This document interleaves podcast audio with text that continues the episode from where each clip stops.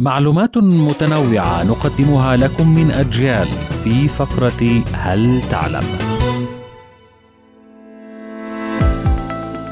في أحد جزر المكسيك اكتشف العلماء وجود فوهة كبيرة بقطر 170 كيلومترا تحت الماء تسمى حاليا فوهة تشيكو تشولوبا الغريب في الأمر وبعد التحليل تبين أن عمر هذه الفوهة 66 مليون عام وهذا نفس تاريخ انقراض نصف أشكال الحياة في العصر الطباشري ومن ضمنها الديناصورات.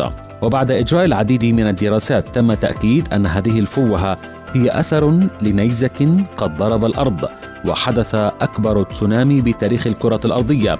ثم تم حجب الشمس بسبب الرماد والغبار المتطاير لعدة أيام ما أدى إلى انقراض نصف الكائنات الحية. الموجودة آنذاك.